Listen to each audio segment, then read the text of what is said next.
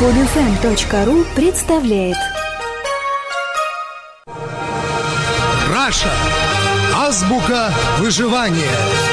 Свод неписанных законов России. Итак, это программа «Раша. Азбука выживания». Я Хрусталев. Здрасте.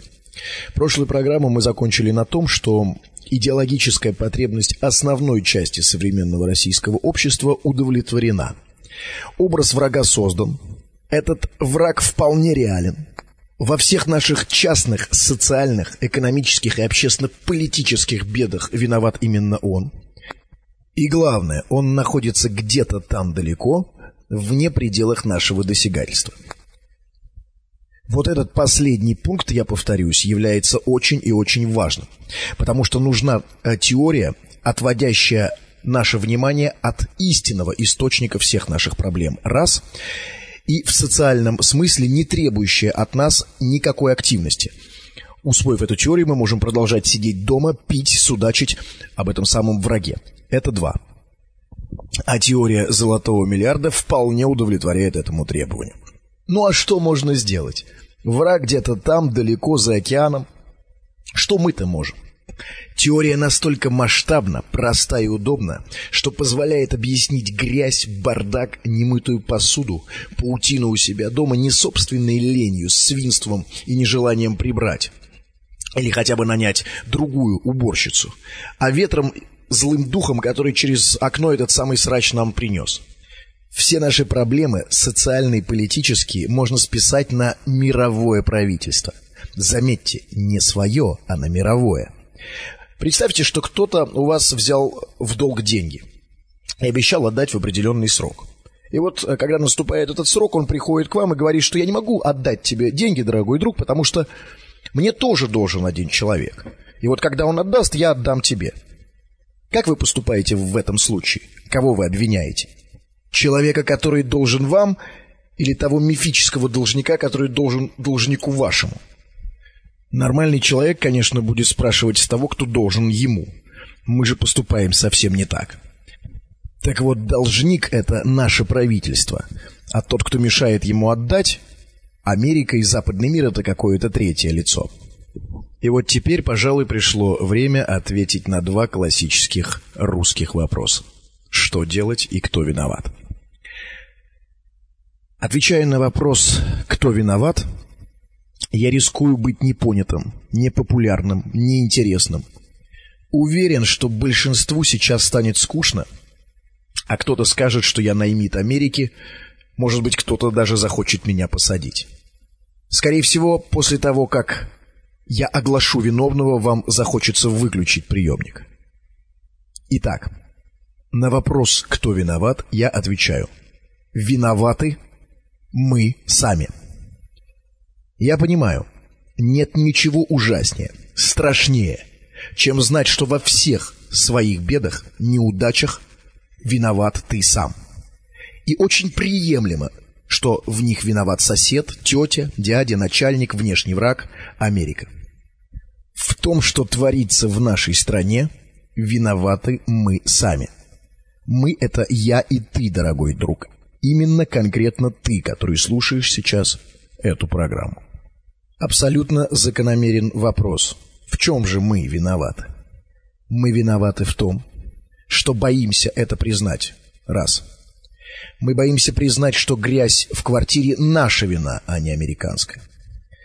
Мы виноваты в том, что суем голову в песок.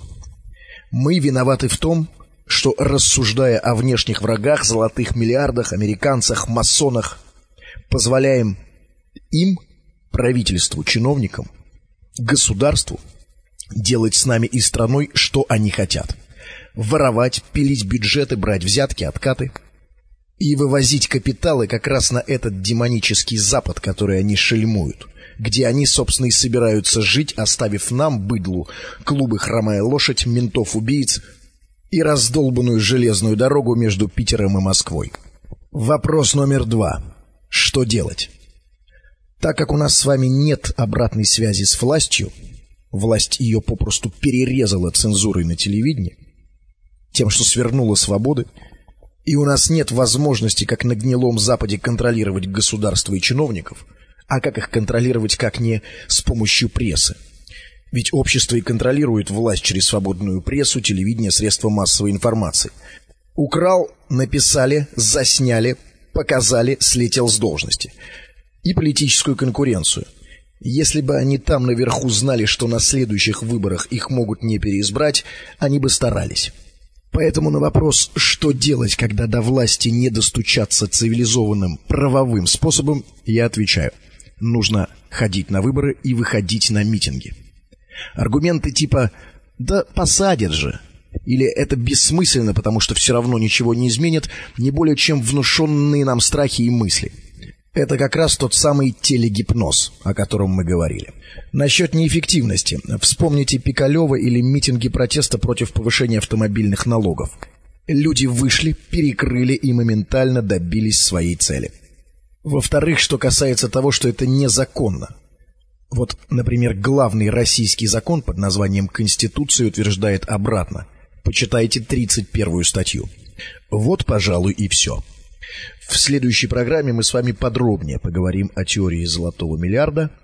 Но для этого я хочу вам задать, уважаемые друзья, несколько вопросов. А, вопрос первый. Почему именно эти страны с золотого миллиарда, а я напомню, что это Северная Америка, Западная Европа, Япония, Канада и Австралия, являются счастливчиками? Ведь они действительно на данный момент являются странами номер один по уровню жизни и потребления. А, ну, с Америкой и Западной Европой э, все понятно. Америка президентская парламентская республика. Вся Западная Европа, кроме Великобритании, парламентская республика. Собственно, Великобритания а, парламентская конституционная монархия. Э, теперь, что касается Японии и Австралии, и Канады. Все эти три страны являются конституционными монархиями.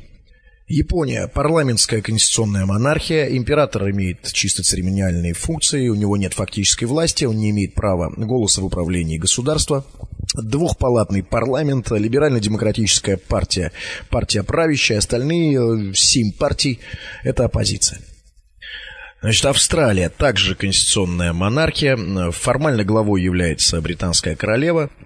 Парламент, э, три ветви власти, партия лейбористская, либеральная, национальная, большинство лейбористы. Канада, также конституционная монархия с парламентской системой. Главой также является английская королева. И все такое прочее. Итак, второй вопрос. Что объединяет все эти страны?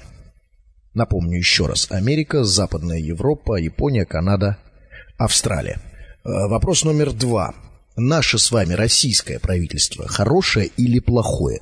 Если хорошее, то почему оно позволяет Америке разваливать эту самую Россию? Если плохое, то зачем оно нужно? Вопрос номер три. Наше государство сильное или слабое? Вопрос номер четыре. Почему Россия не относится к странам золотого миллиарда? И вопрос номер пять. Что нужно сделать России, чтобы войти в число стран, относящихся к золотому миллиарду.